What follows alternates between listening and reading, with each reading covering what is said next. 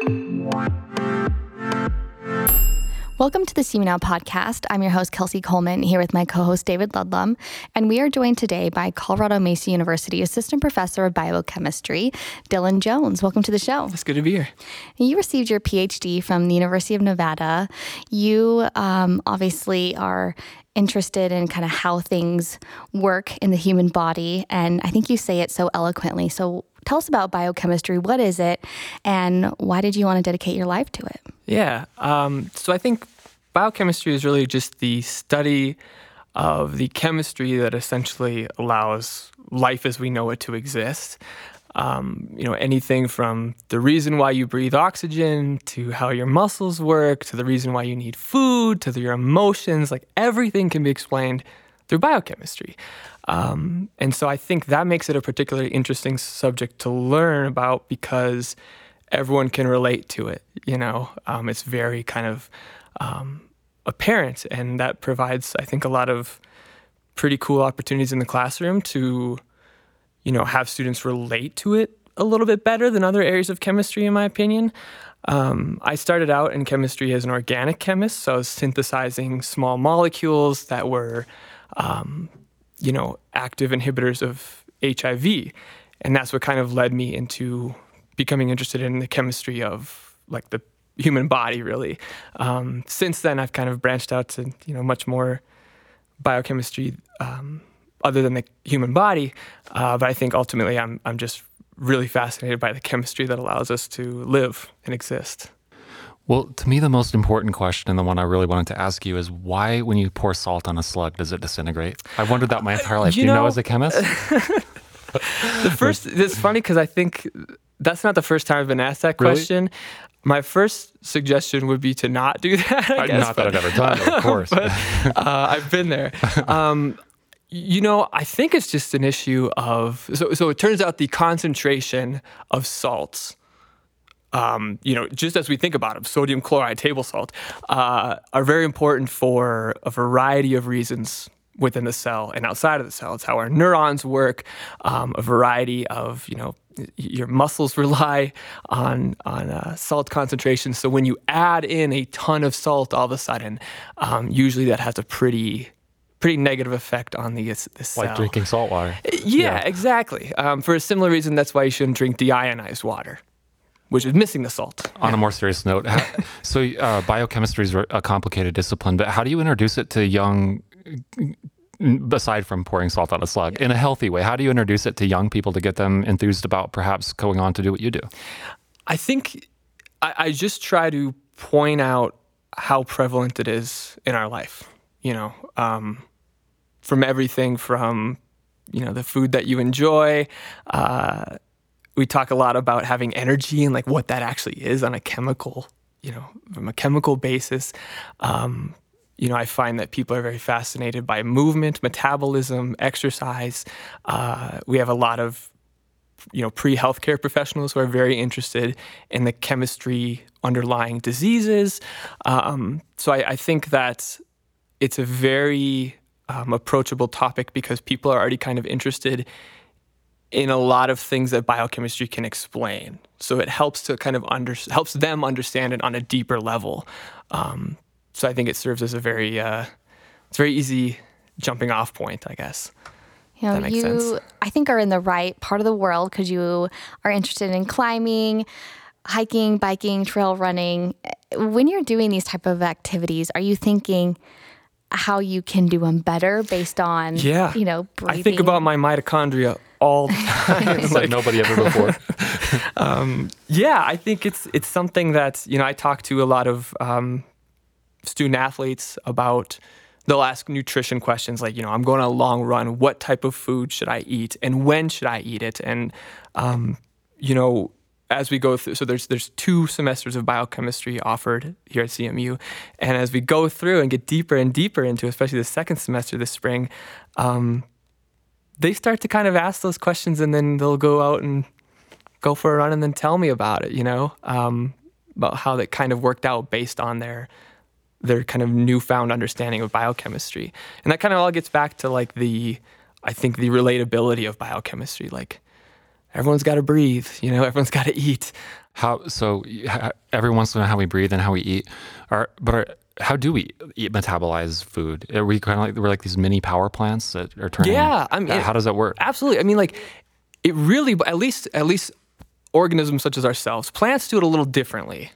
But the kind of general foundation of, of generating what we know as energy is pretty much the same.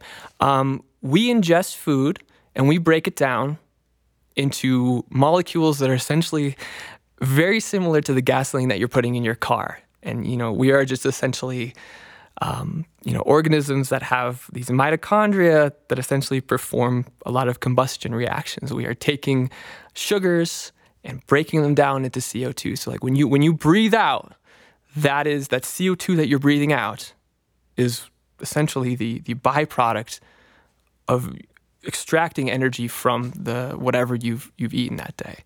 Um, we are really just kind of these energy producing beings. That's all we do. Everything kind of revolves around producing energy. Um, I like to think of, you know, sunflowers. Like when the sun comes out, the sunflower will lean towards the sun and kind of open up and get beautiful. And and lately, this spring, it's been just gray constantly. Yeah. And you know, people are kind of, I think, over it a little bit and yeah. wanting that sunshine. Is that kind of the the reality of us being, you know, animals or plant like, where yeah, we need the sun, and when the sun comes out, we kind of I guess brighten up and come out and want to interact yeah, Yeah. So like um, you know, everyone says you got to get your vitamin D, right? You got to get your vitamin D, and I, I grew up in northern Minnesota where the days are very short in the winter and very cold and bitter, and a lot of people have these these special lamps that provide them with this sunlight. And um, you know, obviously, plants utilize sunlight to a much greater extent than we do. But for instance, this vitamin D is actually made in our body um, from a precursor that requires sunlight for it to be made, and that vitamin D plays a huge role on your happiness and overall well-being. So there is some truth to like you actually do need sunshine to uh, to be healthy, um, which is great about Grand Junction. You know, it's, it's usually always sunny. I don't know. I've only been here for a year, but so far it's been pretty good. I've always wondered. So you, the sunlight produces vitamin D but you can also take supplements, but those would be absorbed in a much different way. Do they actually work? Is it worth taking vitamin you know, D supplements? Do they? You got to be careful about supplements, just because nothing has been approved by the FDA, meaning that it hasn't been through you know rigorous experimentation to really you know there's just not a lot of data on it. Um, I, I, don't think they hurt in most cases. Um, it's just a question of how well it will be absorbed by your body and whether or not you'll metabolize it faster than it can get to its target organ where it can be used. Um, but I would say for vitamin D, like you're probably making the precursor that's needed. You just need to get out, the, get, get outside. Yeah, I tell my students to go outside a lot. Like almost every before every week, I say, please go outside. Like I think it's an important part of your your overall well being. Is there a role for biochemists to play in helping with depression or mental health? And is there a nexus between, um, you know, mental health professionals and biochemists doing research to, to really help people and overcome those challenges? Yeah, for sure. Um, you know, one of my favorite things about biochemistry is kind of working at this kind of interface between um, biology and medicine and metabolism and chemistry. And, um, you know, I, I always tell people that you know, the reason why you feel anything, any emotion, is just chemistry. It's just chemicals in your body.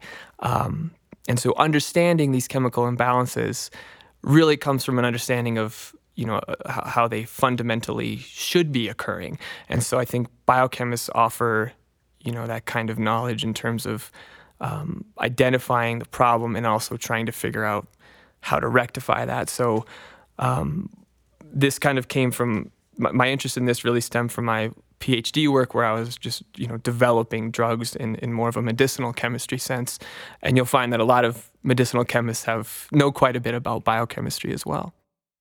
Is there a natural tension between uh, the pursuit of pharma- pharmacological solutions and somebody like yourself who understands that there are, are perhaps lifestyle, environmental, and natural uh, uh, mechanisms for improving your, your mental health and physical health through just knowing about biochemistry and what you can do day to day to make your life better? Yeah, I mean, I, I, think it's definitely beneficial to know just kind of its general understanding of, of, of how your body is working.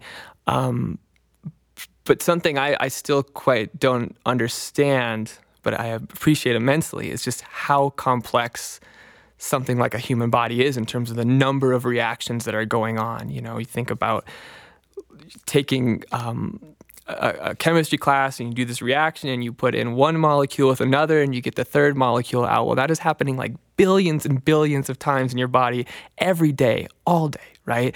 Um, so it's just such a complicated system. It's it's hard to um, generalize sometimes. You know, having that understanding of biochemistry can certainly help you, but uh, it turns out the human body is just very difficult to study due to its complexity. Um, I think biochemistry is probably one of the better um, approaches to understanding, you know, how to how to fix those those imbalances. How did you get into this subject? You know, where how did you grow up and, and what led you down this path? Yeah, I always grew up fascinated with medicine. Um, so I went to undergrad thinking, you know, I'll do a, a, a, biology major and a chemistry minor. And the first, I remember my first day of chemistry, my first general chemistry class, my teacher said, um, I'll see you guys all in, in physical chemistry two, which was this advanced chemistry class that only like hardcore chemistry majors take. And I was like, yeah, right, man, whatever. Um, and then, you know, the more I went on with my undergrad, I just really kind of fell in love with chemistry. It was something that was very challenging. I realized that I could understand medicine in a way that I hadn't anticipated. I didn't know about growing up. Um, you know, instead of working in a hospital, I could understand the body and develop drugs to kind of contribute to medicine in that respect. Um, and the more I got into it, the more I just I, I, I appreciate viewing the world through a chemical lens. I like to look at something in nature and, and think about the chemistry that's occurring. Um, you know, whether it's a uh, you know a green leaf um, or an impressive athlete. I I just think it's all just very beautiful. Uh, and so that just kind of led me into um, working in synthetic chemistry because I wanted to develop drugs. And the more I did that, the more I understood how these drugs worked, the more I got interested in how the human body works, and that kind of funneled me into biochemistry, specifically with metabolism. Um, I've always been like, you know, being kind of an outdoorsman. Um, I've always been interested in like, you know, how can I like not feel so bad when I'm backpacking or something like that. um, so, yeah, it's funny how you kind of end up where you don't expect, but I think it's it makes sense in retrospect, like why I'm here. You use a word uh, medicinal uh-huh. as being an interest of yours. You, as you watch the reemergence of hallucinogenics make a comeback on the national scene and in some places are being legalized, did, did you ever have any nexus with the study of hallucinogens and their role potentially in treating mental health as we've been hearing more and more about that? Or is that something you haven't really had much exposure to? The problem there is it's very difficult to study that because of its, you know, um, because it's a Schedule One drug, right? Um, I do think there's a lot of potential in hallucinogenics in, terms of treating mental health, anything from PTSD to depression.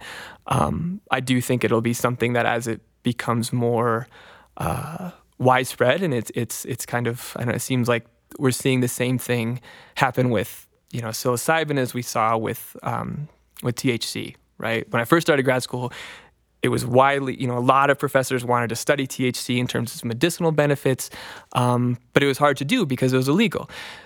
Became legal in a lot of states, and it became much easier to study. I think the same thing's going to happen with hallucinogens, and I think there is some real, um, I think there's some real value in that, and at least studying it. Um, you know, in, in terms of the antidepressants we have on the market right now, they're fairly ineffective from a chemical standpoint. Um, so it's hard to say exactly how hallucinogens will stack up because there's just not, not a lot of data. But I think it's it's a worthwhile endeavor. How are uh, current pharmacological solutions to depression on the market not effective, but yet they're, I assume, one of the largest selling um, oh yeah, chemical I mean, Prozac solution. is yeah, one of the most widely. I mean, it's the most profitable drugs in the world. But it's not effective it's effective for sure, but it, there's also a lot of bad side effects. You know, it, it, takes, for instance, you know, it takes a few weeks to kick in. You have to um, continuously take it. Um, it does lead to side effects such as, I mean, you know, suicidal thoughts. I mean, it's, it's kind of opposite to what it should be doing. Um, you know, it's I, I think within the, the the biochemical community, at least the academic biochemical community, it's been known for a while that like this is they're working, but we could do better. You know, um, so I think there is a kind of desire to move into something new in terms of um, mental health treatment.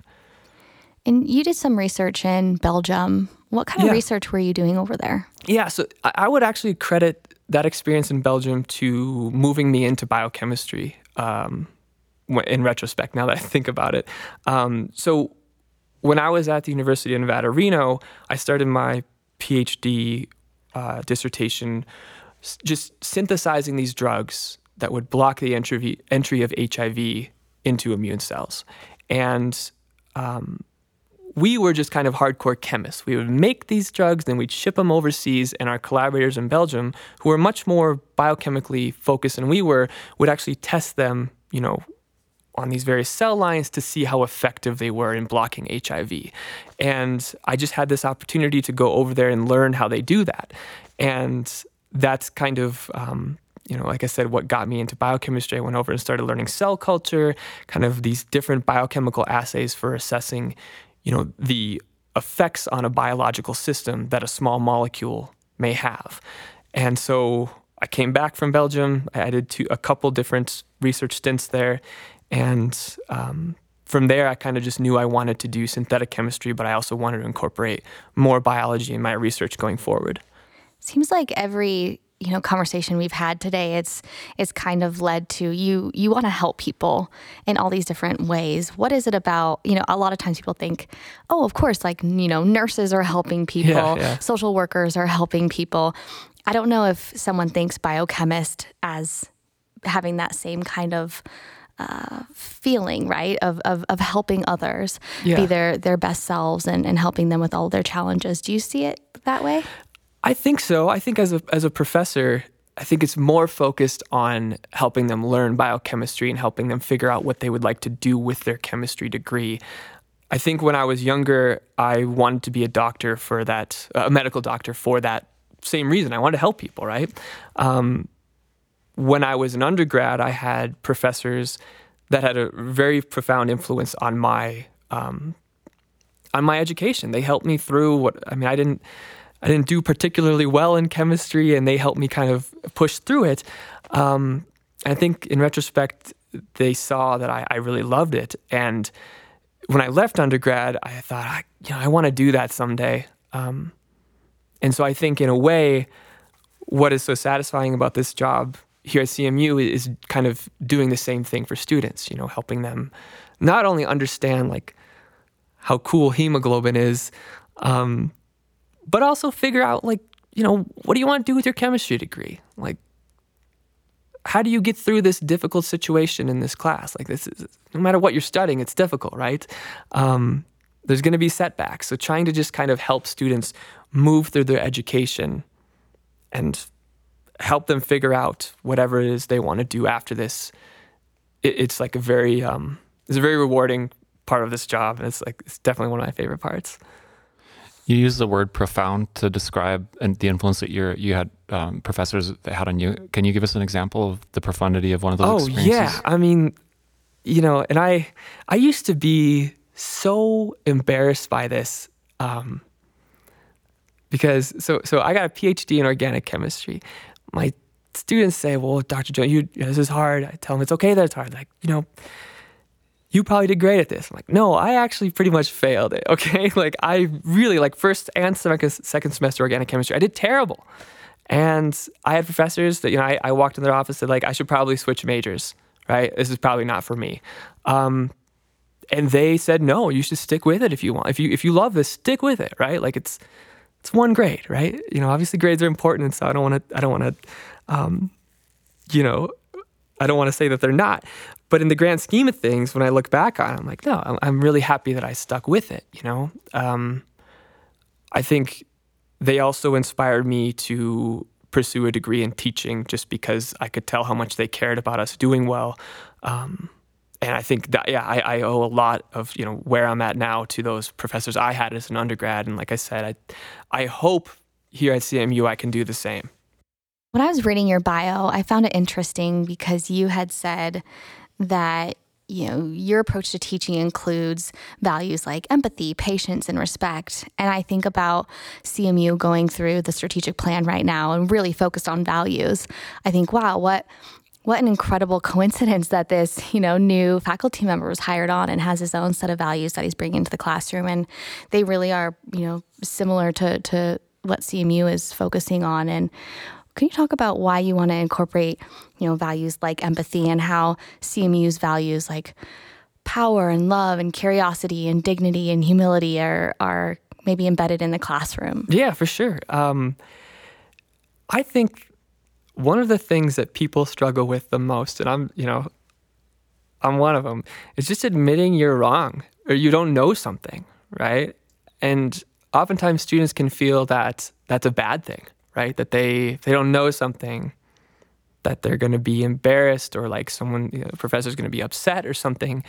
Um, and I just find that if you truly want someone to learn something, they need to teach themselves, right? You can help guide them for sure. But if they can feel comfortable enough to be wrong, that opens up so many doors, you know, because the barriers are gone. They can speak their mind and tell you what they're not getting, what they're not understanding, and I can help you, right? Um, I find, you know, I'm teaching general chemistry this semester too, and I just, I love it. And, uh, you know, I, I've been very open with them. Like, hey, I, I, make mistakes all the time. I make mistakes on the board. Um, I may, I misspeak sometimes.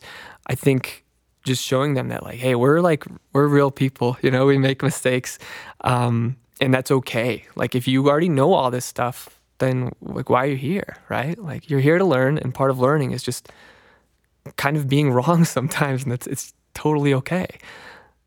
It's re- it's really refreshing to hear. I mean, you think sometimes that.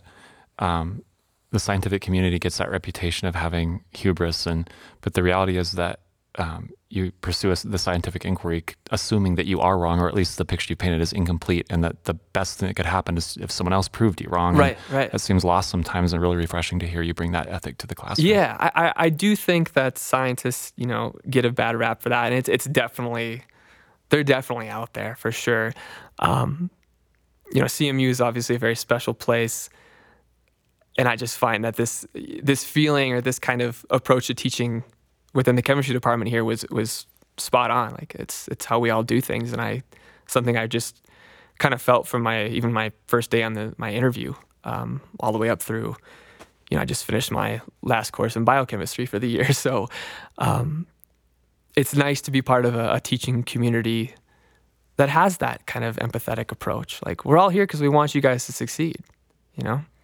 I love that. Yeah, you you're showing humility in the classroom, right? You're you're a, a, perfect example of that. And then here you are saying, yeah, we have this power dynamic maybe in the classroom, and you're breaking that down to say, no, that's actually like the power's all yours. You know, you have the power to learn, to ask questions, to fail, fail again, and then eventually get it right.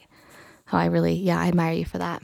Yeah, it's it's a big part of science. You know, oftentimes we learn more by failing, whether in the classroom or in experiments. Um, you learn you can learn from failure and i think oftentimes that's forgotten so it's good to remind students that it can be a positive experience well dr jones thank you so much for being here today we really appreciate it and welcome to the cmu Mably.